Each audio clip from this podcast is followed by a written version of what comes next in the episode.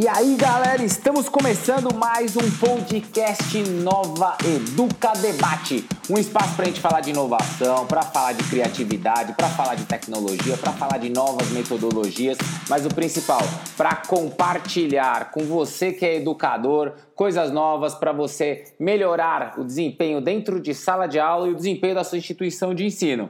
Meu nome é Carlos Coelho, sou entusiasta da educação, adoro trazer gente aqui para dividir com você diversas experiências e conhecimentos que estão aí espalhados pelo Brasil todo. Você, pô, achei esse tema legal pra caramba, aproveita, dá uma olhadinha lá, nosso, nosso podcast está no Spotify, está no Apple Podcast, está no Deezer e tem o nosso site www.consultorianoveduca.com.br barra podcasts com S no final. E aí também, quero interagir, quero fazer umas perguntas, entra nas mídias sociais, Consultoria Nova Educa, digita lá, Facebook e Instagram, acha a gente, segue, tem bastante conteúdo legal para você. Mas o Carlos não faz este programa sozinho, junto com ele está a Priscila, consultora educacional, especialista em projetos da Apple Education. Priscila, manda um oi pra galera aí. E aí, galera, beleza? Beleza! E Pô, hoje a gente trouxe uma temática para vocês que vale muito a pena ouvir. Primeiro porque a gente trouxe uma profissional do mercado que está super antenada, tem de, ouve muita escola, participa de muito webinar, participa de muito evento, participa, é, tem conexão com o mercado. E ela vai falar um pouquinho para a gente de pandemia, de inovação, é, de como que o mercado hoje está movimentando. Então você que quer olhar para esse momento atual do Brasil e falar, cara, estou precisando ter umas ideias novas, hoje é o programa feito para você. Tatiana, seja bem-vinda ao Novo Educa Debate. Aqui o nosso convidado se apresenta, então, por favor, o microfone é seu. Olá, obrigada, Carlos, obrigada, Priscila, muito legal estar tá falando com vocês. Estou animada com essa conversa. Para quem não me conhece, sou Tatiana Clix, sou jornalista e sou empreendedora social. Uh, eu trabalho, enfim, já quase 10 anos, não sou educadora, mas trabalho há quase 10 anos produzindo conteúdo sobre educação, conversando com educadores, com empresas de educação, com gestores, enfim, com todo mundo que trabalha nessa área. E eu dirijo o Porvir, que é uma plataforma de conteúdos e mobilização sobre inovações em educação e acho que é um pouco de, do, desse trabalho que eu vou que vai aparecer na conversa aqui. Galera, prepare então, porque vocês não têm noção do background que a Tatiana tem. Se prepara que hoje o programa vai ser nota 10, mas tem que esperar só aquela vinhetinha que a gente já volta para começar as perguntas. Podcast Nova Educa Debate, um bate-papo sobre o futuro da educação com profissionais do mercado. Beleza, voltando aqui agora, Tatiana, queria agradecer mais uma vez sua participação aqui com a gente, seu tempo aqui podendo bater esse papo legal que vai ser. E eu queria que você começasse falando um pouquinho, conta pra gente sobre o Porvir, né? Eu acho que o pessoal, é, quem não conhece, acho que a maioria dos educadores já conhece, mas mesmo assim é legal você contar no seu ponto de vista e no seu histórico. Conta pra mim.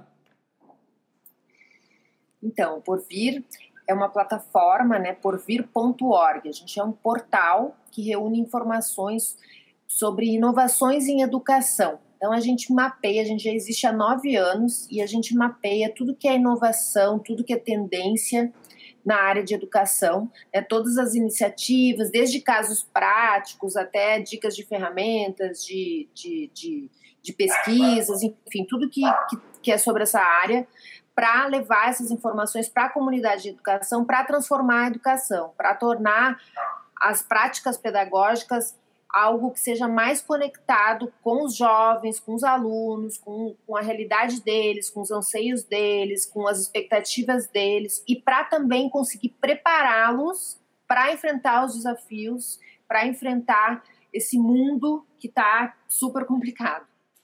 É, realmente o mundo hoje está de ponta cabeça e a gente percebe toda a dificuldade que está rolando no mercado.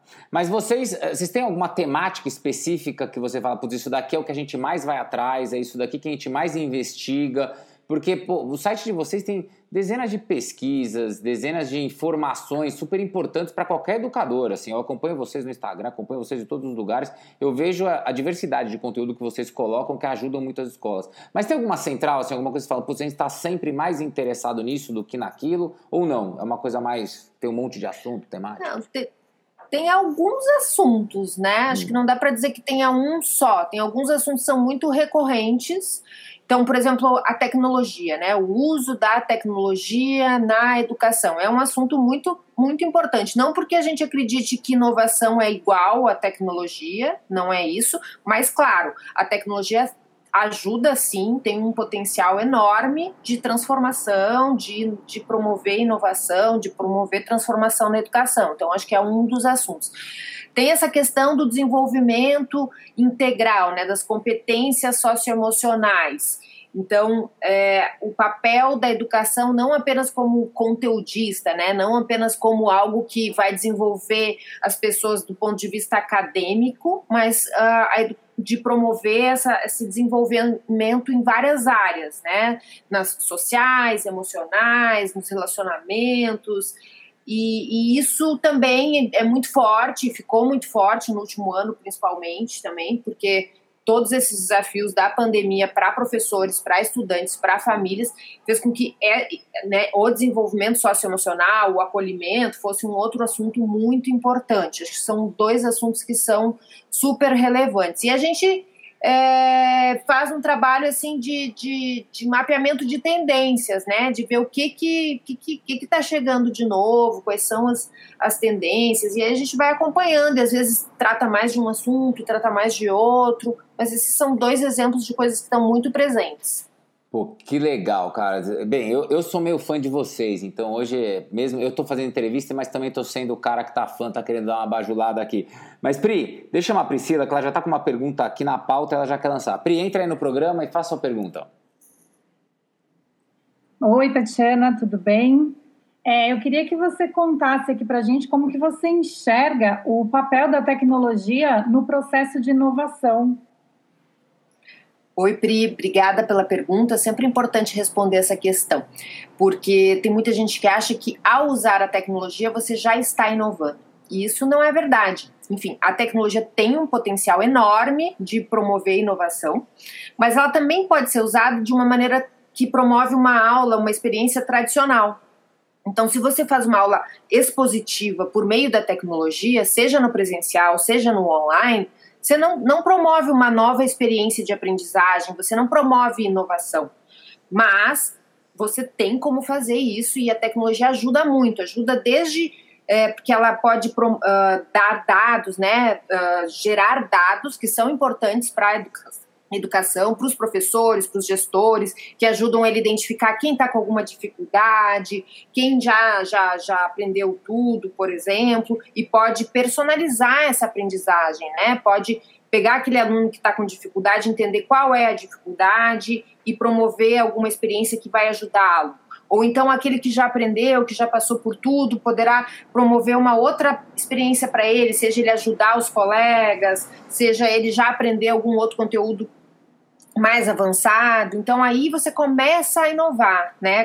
Quando você usa a tecnologia para fazer uma aula gamificada, que é uma experiência muito mais interessante para os estudantes, quando você usa ah, a tecnologia para fazer aprendizagem entre pares, para fazer com que os estudantes construam coisas, né? Então, a robótica, por exemplo, você constrói, você desenvolve projetos, aí sim, aí você está inovando.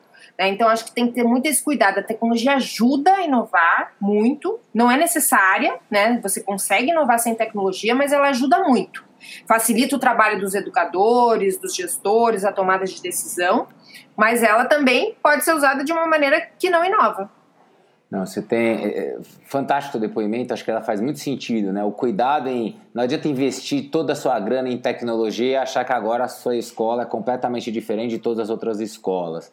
É um discurso que eu, além de concordar, é um discurso que eu também defendo muito quando a gente tem que falar sobre o assunto. Mas você, você tem um cenário, né? Diferente de, da maioria das pessoas que a gente traz aqui, que é o cenário da. Normalmente o cara fala, ah, eu tenho o cenário da minha escola, né? Eu tenho o cenário da minha instituição, eu tenho o cenário do meu grupo educacional. Mas você tem um cenário muito maior, você tem um cenário de diversas escolas e de diversas posições diferentes, diversos projetos diferenciados, você tem um contato com isso. Eu queria que você colocasse para a gente aqui o que, que você sentiu desse lance de tecnologia, inovação e pandemia. Como é que isso se conectou e o que, que você viu ali que, putz, isso foi importante, não foi importante? É... O que, que você viu de coisas boas que você falou, cara, o cara fez coisa bacana pra caramba e foi pra esse lado, é o melhor lado, aquele lado foi o mais complicado. Como é que você vê essa situação? Foi, foi, foi muito interessante, né? O que aconteceu, muito, muito difícil também, muito difícil, mas foi muito interessante o que aconteceu no ano passado, né? Foi muito abrupto, né? Então, de uma hora para outra, as escolas, os professores, os diretores de escola, os gestores tiveram que lidar com essa situação, que o que eles tinham, que era uma escola Uh, presencial, um, um, lugar onde as, as crianças frequentavam, os, os, adolescentes frequentavam, os adultos nas universidades, não existia mais. Teve que transportar essa escola para um modelo remoto. Então, num primeiro momento, claro, teve um, uma adoção aí muito maior de ferramentas tecnológicas, né, do Zoom, enfim, do Teams, do Google Meets, enfim, de ferramentas que promovem essa interação à distância.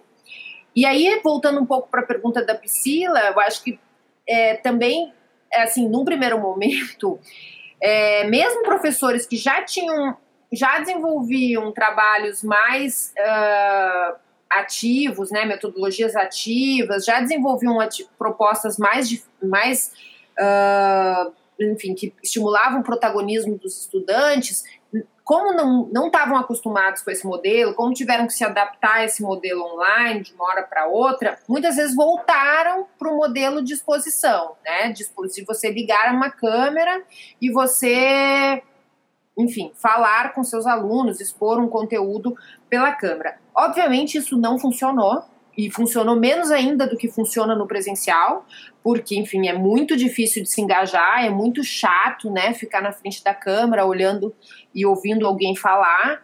Os alunos não conseguiram, né, prestar atenção nessa aula, desligaram as câmeras, né? Uma das grandes questões é como, como, como ligar as câmeras, como fazer com que os alunos liguem as câmeras e tudo mais, é um, dos desafios dos professores nesse período. Tem o desafio da, da conectividade mesmo, né? As diferentes realidades dos, dos jovens e dos professores, de ter condição, ter o computador, ter a conectividade em casa, também foi uma questão. Mas acho que ao longo de todo esse processo teve muitos aprendizados, né? Uh, muita gente se acostumou, começou a descobrir muitos professores que tinham até alguma resistência ou dificuldade de usar a tecnologia começaram a se dar conta que era possível, que eles conseguiam, que tinha outras formas, começaram a experimentar novas, novas práticas, mesmo à distância. Então, acho que foi muito interessante essa, essa evolução que aconteceu nesse período. Né? Tem, tem até uma pesquisa do Instituto Península que, que mostra isso, eu não, não vou saber exatamente o número, mas mostra o quanto na, eles fizeram algumas tomadas nessa pesquisa, bem no início da pandemia e depois até o final do ano. Quanto a diferença do início para o final, né? De no final os professores já reconhecendo que as ferramentas tecnológicas são interessantes, são ferramentas que eles podem usar, que podem ajudar eles a dar aula. Então, acho que a gente viu uma evolução e viu uma aceleração do processo de digitalização que foi bem interessante. Claro que tem uma série de problemas ainda, uma série de dificuldades, a gente pode conversar um pouquinho mais, mas acho que assim, como uma primeira mensagem, eu diria isso. Tá.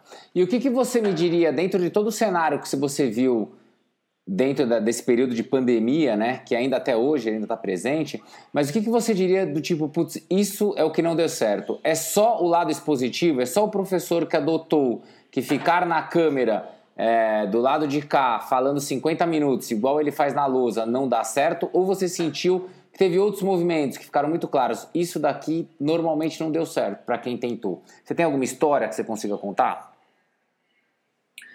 Então, eu acho que tem muito essa questão, assim, é, a questão da câmera é a principal, né? É, é a, você fazer com que os alunos liguem a câmera, você fazer com que eles prestem atenção. E aí, é, tem uma coisa assim que são vários elementos que estão envolvidos nisso, né? E, e então acho que o que não deu certo, assim, porque tem, tem um elemento que eu já falei, né, da conectividade, tem o elemento da timidez, tem o elemento de que tem aluno que não gosta de, de mostrar sua casa, tem elemento de aluno que que que estava passando por dificuldade em casa, né, com sei lá, tem algum problema de saúde na família, alguma morte na família, dificuldades econômicas, teve uma série de novos elementos aí.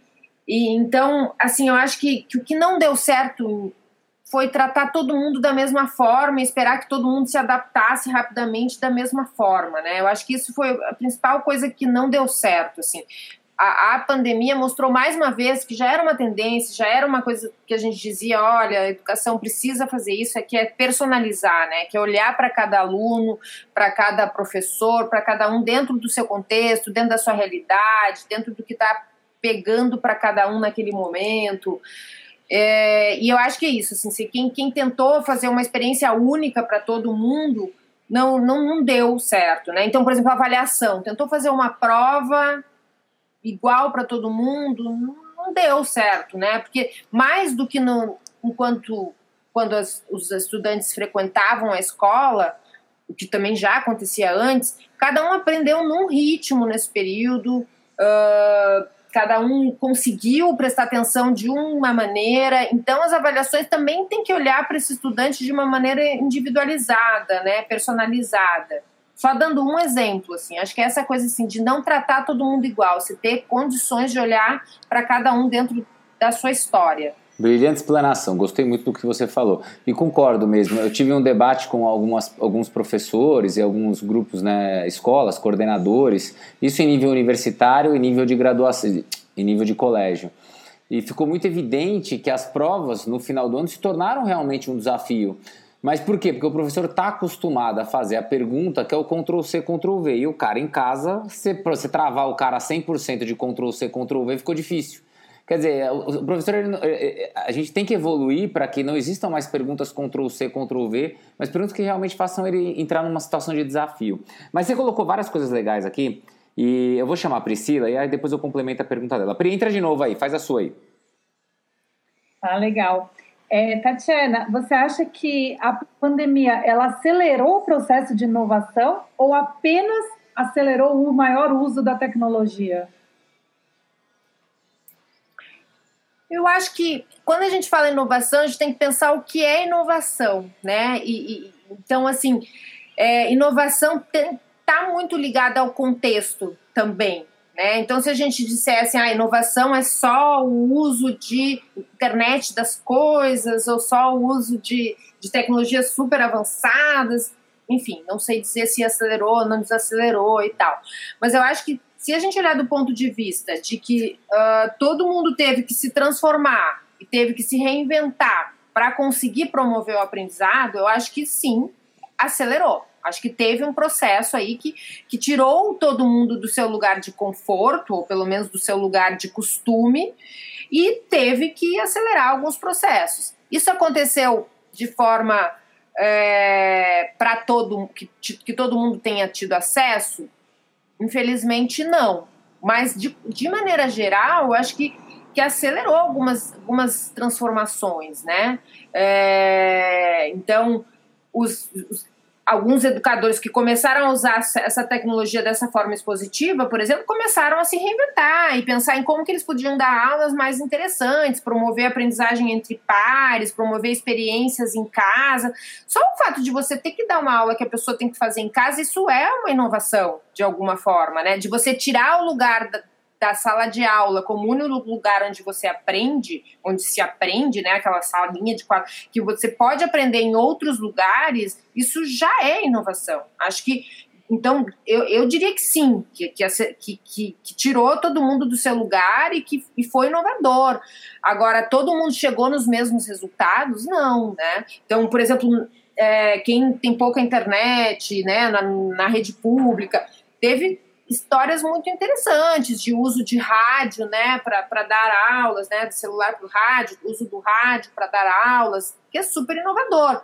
É uma coisa que poderia ser mais uh, eles poderiam ter melhores condições para trabalhar? Poderiam, mas eles foram inovadores, né? Ou mesmo o WhatsApp foi muito usado, né?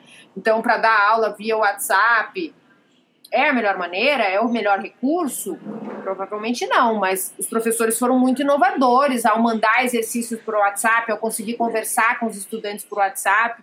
Porque aí, voltando um pouco do que eu estava falando com o Carlos, uma outra coisa que que eu acho que, que também faz parte desse processo da gente pensar inovação e que, to, que, que, os sistemas educacionais tiveram que pensar no ano passado, se você focar só no conteúdo, foi um ano perdido, mesmo nos lugares com melhores condições. Se aprendeu menos conteúdo, né, se conseguiu passar pelo currículo de uma maneira mais lenta e, e menos eficiente, talvez, do que nas condições anteriores. Agora, todo mundo teve que se preocupar obrigatoriamente com, com, com, aquele ser que estava lá do outro lado da câmera, né? Em saber, em, em ter um pouco de acolhimento, um pouco de, de, de, de, pensar um pouco no emocional, de ver o que, que era importante, pensar de fato o que, que era importante aprender né?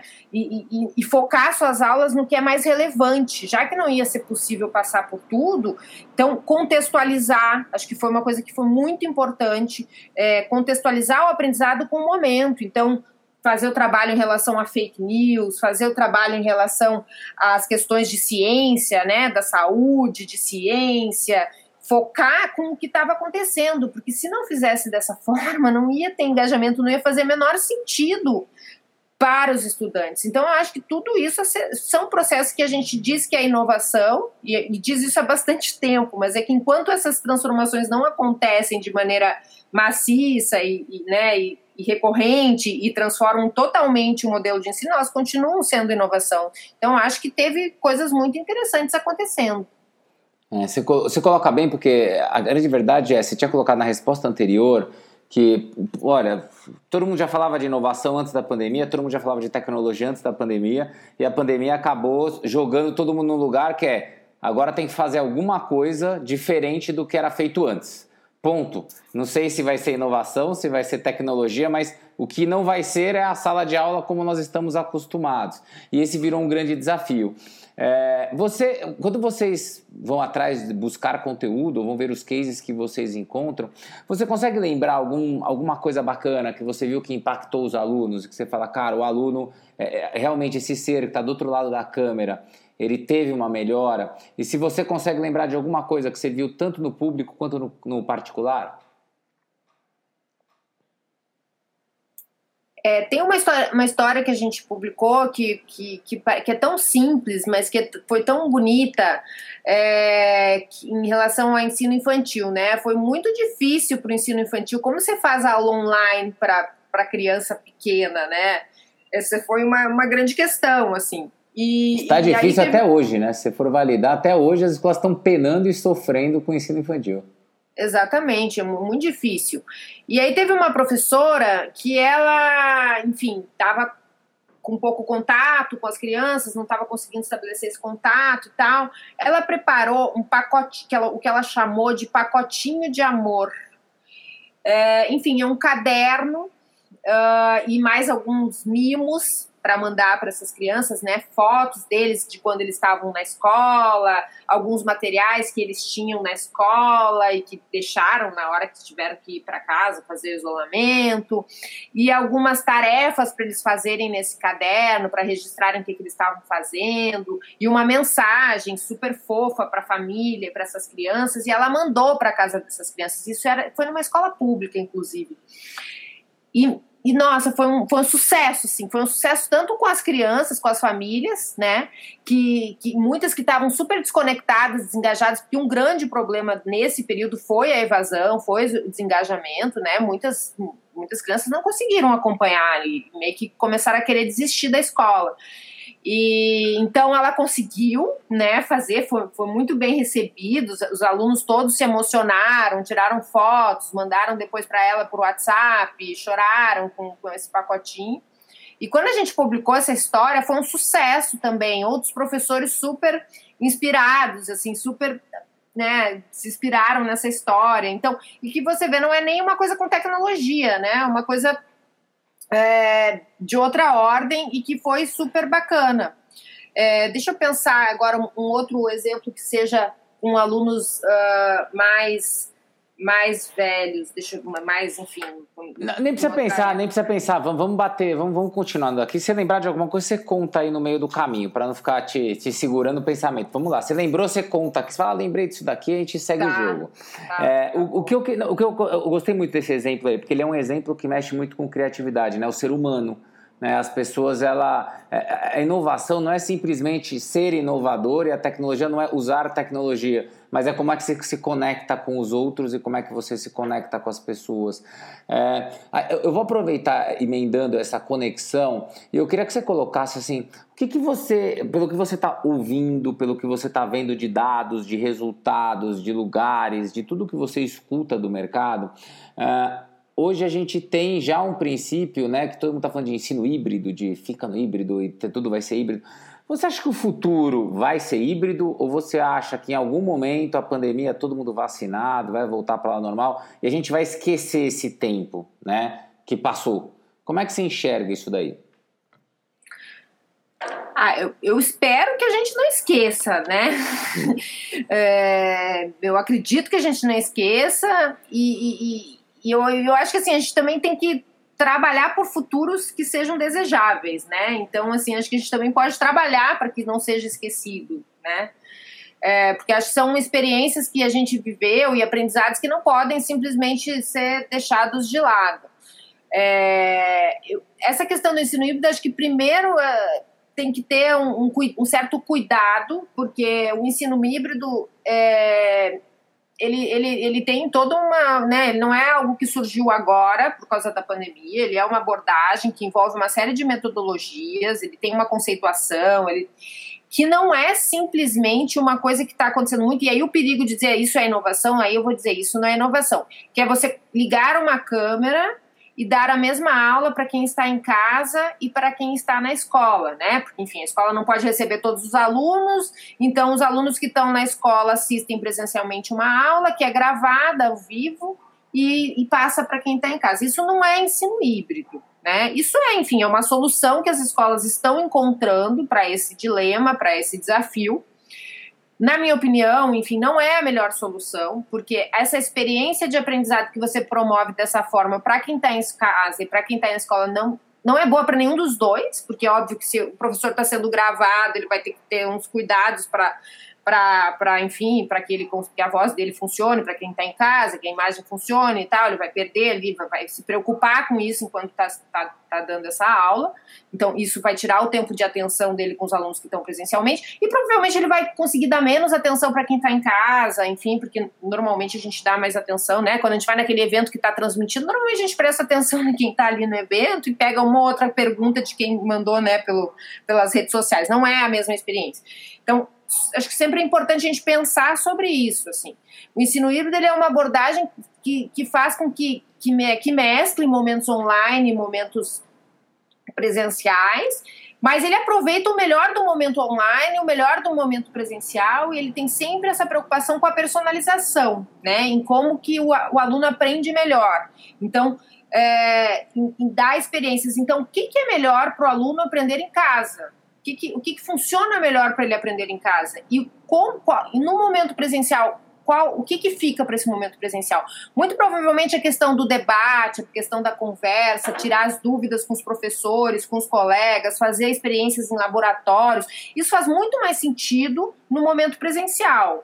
E algumas outras questões, como, por exemplo, você entrar numa plataforma uh, como a Khan Academy, por exemplo, ou sei lá, qualquer plataforma que tem exercícios onde o aluno pode praticar, pode fazer exercícios, que vai receber feedbacks dessa plataforma, isso é algo que só dando um exemplo, né? É algo que pode ser mais, mais, mais interessante de fazer em casa. Então, o ensino híbrido ele, ele tem toda essa, essa preocupação, né? De usar metodologias ativas para construir uma experiência personalizada. E eu acho que a gente vai, se a gente experimentar de fato esse ensino híbrido nesse momento, como está começando a ser experimentado, assim como no início da pandemia, né, muitos professores aprenderam que aquela aula expositiva via tela não funcionava, a gente vai se dar conta que essa aula híbrida, uh, né, que, que essa primeira solução de você gravar uma aula não, não é a melhor solução, e você vai chegar em metodologias, você vai chegar em experiências que vão ser mais interessantes. E aí não tem por que a gente voltar atrás, né? Tem coisas que talvez seja mais interessante, mais barato, mais uh, confortável, enfim, fazer em casa. Eu acho que tem que aprender e entender o que, que vai fazer sentido.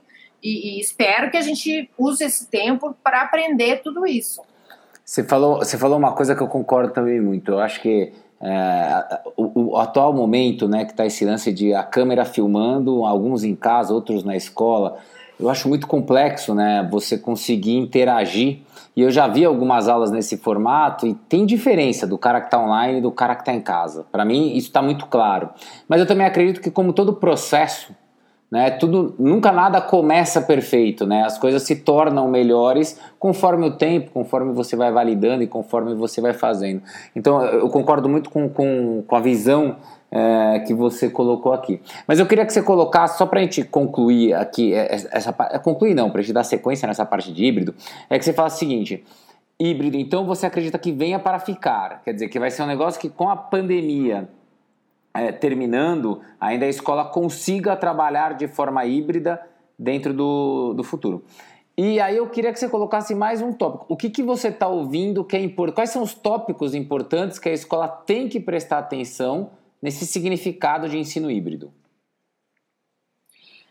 Acho que ela tem que prestar atenção, é, é, é, de novo aquilo que eu falei no início, né? É na, nessa personalização do, do ensino, né? Na experiência do aluno, assim, pensar na experiência dele, né? O que, que faz sentido pra, pra, para os alunos em geral e para cada um deles. Então, é, é difícil, assim, né?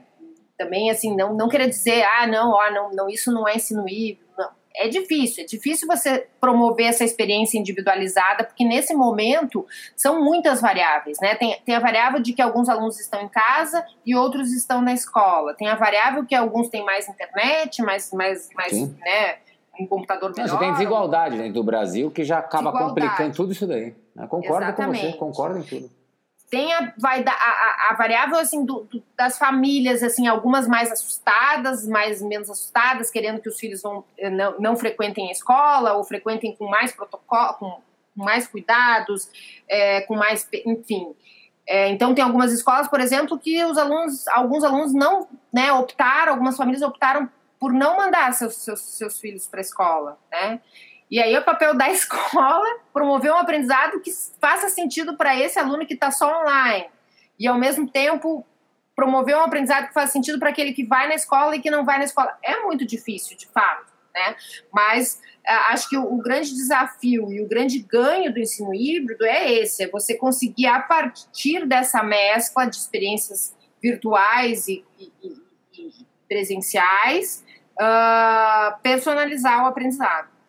Legal, então quer dizer, o foco todo está no lance de, de, personalização e no lance de entender melhor como é que você ganha desempenho desses alunos dentro de sala de aula. E você sente que os professores em si, como é que você enxerga? Ele está preparado para isso? Porque, por exemplo, você deu o exemplo lá da professora da escola pública que mandou um negocinho para casa do aluno, que emocionou, que fez todo mundo depois copiar. Mas você sente que a classe de professores ela está adaptada, ela precisa de treinamento, precisa de desenvolver, precisa fazer. Como é que você enxerga esse caminho aqui para o cara? Putz, agora nós temos um grupo de professores estão prontos. Ah, não, é muito difícil, né? É um desafio muito grande. Inclusive, assim, acho que é, é sempre fazer um, um, um uma ressalva quando a gente fala assim, né? Não, o ensino híbrido é a experiência que mistura o online, né? Tem toda lá uma, uma, uma, teoria por trás, enfim, tá? E na prática, como isso acontece, assim, acho que até para tranquilizar um pouco a ansiedade desse momento, é, porque é muito difícil essa implementação. Uh, ninguém nunca passou por essa experiência que a gente está vivendo e as pessoas e a gente, na maior parte dos educadores, nunca tinha uh, trabalhado com ensino híbrido. Então, é, não, não, não é fácil. Eles precisam de formação, precisam experimentar, precisam de gestão, né, de, de planejamento, né, de apoio nesse planejamento. A escola tem que entrar junto nesse planejamento. Acho que não, não pode ser uma tarefa individual também.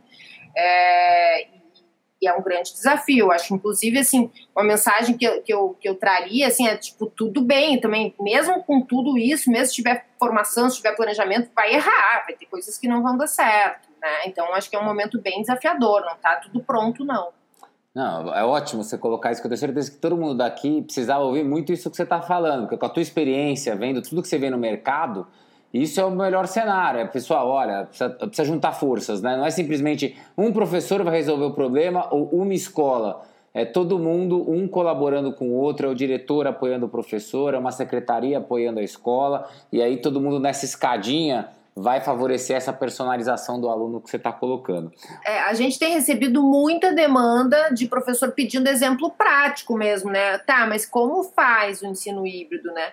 E, e, e a gente, claro, está procurando e, e, contando algumas histórias, mas de fato não tem muitas ainda, né? Assim, de fato, porque também as aulas recém retornaram, né? E não retornaram em todos os lugares, está super inseguro o cenário, né? Então, ainda não temos aí muitas uh, experiências de implementação de sucesso. Está todo mundo começando, experimentando. Não, é, eu, eu, concordo com você e eu tô aqui, eu pelo menos tenho uma torcida muito grande para que realmente a educação use o híbrido de alguma forma no futuro. Não sei qual é a melhor forma, porque assim como todos nós, eu também não tenho as respostas. Até porque se eu tivesse, era a resposta de um milhão de reais, né? Você fala, pô, você sabe fazer tudo, já está pronto. É, mas eu acredito muito nesse potencial e no que deve acontecer. Então, estou super alinhado com você. Nosso tempo está correndo aqui, que não acaba, que quando a conversa está boa, a gente nem vê que o tempo passa. Mas, Pri, manda a sua última aí para você fazer sua pergunta. Tá legal. É, Tatiana, na sua opinião, então, a aula híbrida, ela aumentou a desigualdade, a desigualdade no aprendizado? Aliás, todo tipo de desigualdade, é isso mesmo? Então, acho que não é só a aula híbrida, né? Eu acho que a gente falou bastante da, da, da, das oportunidades, dos aprendizados que, que ocorreram nesse período de pandemia, mas acho que também teve uma coisa muito triste, muito complicada que aconteceu, que ela mostrou e ampliou as desigualdades, né? Porque no momento em que é, as pessoas foram para casa e tiveram que se conectar e tiveram que ter ferramentas tecnológicas para se conectar, muitas famílias não têm isso, né? Muitas famílias não têm disponíveis uh, dispositivos, nem, nem a conexão à internet e nem um ambiente que, que, que, que, possa, né, um ambiente em que a família, por exemplo, home office. Home office é uma realidade para algumas pessoas, não para todos, né? Muita gente, muitos pais e mães têm que sair de casa, famílias têm que sair de casa, e como ficam os filhos, e como que eles acompanham as aulas, e como que... Então, assim, foi, foi muito difícil também, uh, e ampliou muito essas desigualdades, mostrou muito essas desigualdades. É, o que eu acho que a gente tem que pensar muito sobre isso, porque não adianta a gente resolver o problema de alguns, né, promover o ensino híbrido, o ensino remoto, todas essas experiências para alguns, uh, se a gente não consegue promover educação para todos, né? Uh, e isso realmente foi um, um grande problema. É um grande problema, é um grande desafio nesse momento. É, eu, realmente é um grande desafio mesmo. Eu concordo que o Brasil é um país muito grande, tem muita discrepância. Né? Às vezes a gente está, eu, eu que estou aqui em São Paulo, a gente olha e fala, ah, a realidade. Mas se você sair afora, você vai perceber que tem muito mais realidade do que a gente consegue enxergar e até mesmo imaginar dentro do nosso próprio país, que está no mundo, todas as perspectivas que tem, os problemas que a educação está tendo é, dentro de vários lugares. Mas, ó, eu acho que a nossa conversa está ótima aqui. Eu, eu, queria que você me colocasse um ponto. Você colocou vários pontos importantíssimos para os educadores que estão ouvindo. É, quer dizer, não é simplesmente um trabalho de um dia, não é um trabalho de um mês, mas é um trabalho que precisa dar sequência. É, a pandemia trouxe mudanças, trouxe impactos, a gente precisa trabalhar em cima desses impactos para continuar pensando em inovação, para continuar pensando em uso de tecnologia. Mas vocês têm vários conteúdos ali que podem ser super interessantes e importantes. Então eu queria que você é, colocasse aí seus comentários finais de como é que o cara tem que ver o futuro. É, se ele tem que ter fé, se ele tem que acreditar, que caminho que você diria de conselho para ele seguir, e que você citasse, se possível, sei lá, umas duas, uns três conteúdos que tem lá no Porvir que o cara tem que ler que vai ajudar muito ele. Eu, eu, não sei se é fé, né? Mas eu acho que assim. É... não dá para não fazer nada, né? Então, assim, uh, acho que é muito importante que, que, que os profissionais da área de educação, as famílias e a sociedade como um todo tenham essa preocupação. Quando a gente fala em personalização, né, sei que eu falei várias vezes, é, é, é, é no estudante, né? Então, de como que fazer, como que é possível fazer o seu trabalho para que aquele estudante aprenda melhor, para que ele uh, se desenvolva em, em várias de várias formas, para que ele se sinta acolhido, para que ele se desenvolva socioemocionalmente. E aí, enfim, não tem uma fórmula pronta, até porque a realidade de cada um é de um jeito, mas acho que existem muitas formas de fazer isso e, e acho que é possível fazer isso, né? Uh, se, eu, se eu pudesse dar uma dica, assim, no, no enfim, da, dos conteúdos do Porvir, a gente costuma fazer muito isso, né? Contar histórias de educadores que estão inovando. Então, por exemplo, o Diário de Inovações é um lugar onde os educadores contam suas experiências, né? Eles contam o que, que eles fizeram para inovar durante esse período. Já acontecia antes, mas durante o período do ensino remoto. Então, tem várias experiências lá de professores que usaram ferramentas que estão ao alcance de todos, né, como o WhatsApp, né, para promover uma aula gamificada, ou algum, né, o, Kahoot, como é que estão usando o Kahoot para fazer, é, enfim, para engajar os alunos nas suas aulas. Então, acho que uma coisa que pode ser inspiradora é olhar e, e é, é, ler essas histórias, né? É, é ver essas histórias de outros colegas que estão trabalhando, que estão conseguindo ser criativos, estão conseguindo fazer coisas interessantes, mesmo em contextos que não são os contextos mais favoráveis. Então, acho que isso seria, seria um, uma, um, um conteúdo. E aproveitando uh, os temas que a gente falou aqui, a gente tem muitos conteúdos, mas Uh, como a gente falou bastante de ensino híbrido, dessa questão de, de, de, modelos de ensino híbrido, do que, que é, então a gente também tem uma série de conteúdos sobre é, metodologias para usar dentro do ensino híbrido, como rotações por estações, é, sala de aula invertida, tem um, um podcast sobre ensino híbrido, tem alguns artigos que refletem sobre essas dificuldades de implementação do, do ensino híbrido. Então, acho que também dá para procurar esses conteúdos de, de ensino híbrido que eu sei que nesse momento é um grande desafio para muitos educadores e se a gente puder ajudar, é, faz parte da nossa missão. Tatiana, foi um super programa. Acho que você deu dicas fantásticas. Você mostrou até onde o pessoal, depois do programa, galera, entra lá, vai olhar tudo que tem dentro do porvir, vê os diários da inovação aí que ela colocou, vai lá dar uma olhada, porque provavelmente vai ajudar muito você a desenvolver sua aula. Muito obrigado pela sua participação. Obrigada, eu que agradeço, super feliz de poder conversar sobre esses assuntos com vocês e tô louca para ouvir para essa nossa conversa, porque acho que foi muito legal. Ótimo, ótimo, ótimo. E galera, você que, pô, gostei do programa, quero saber mais, quero entender mais sobre esses assuntos, faz o seguinte: primeiro, vai lá no nosso Spotify, vai no Apple Podcast, vai no Deezer, procura lá, Podcast Nova Educa Debate, dá um follow na gente, que a gente tem um monte de coisa para te mostrar. Junto com isso, nosso site www.consultorianoveduca.com.br barra podcasts com S no final. Lá tem todos os programas. E quer interagir, quer fazer pergunta, quer mandar sugestão, quer indicar alguém para participar do programa, quer fazer uma série de coisas? Cara, entra nas nossas mídias sociais, Instagram e Facebook, dá uma busca lá, Consultoria Nova Educa. É só seguir que a gente depois bate papo e conversa com você. Mas para terminar, Priscila, Queria agradecer sua participação também. Muito obrigado por estar aqui conosco. Valeu, galera. Até a próxima. Legal. E você, ó, já percebeu? Nós só estamos fazendo um programa bacana aqui. Então, ó, fica ligeiro que tem muito mais coisa para mim. É só continuar acompanhando. Então segue a gente lá. Até a próxima e valeu!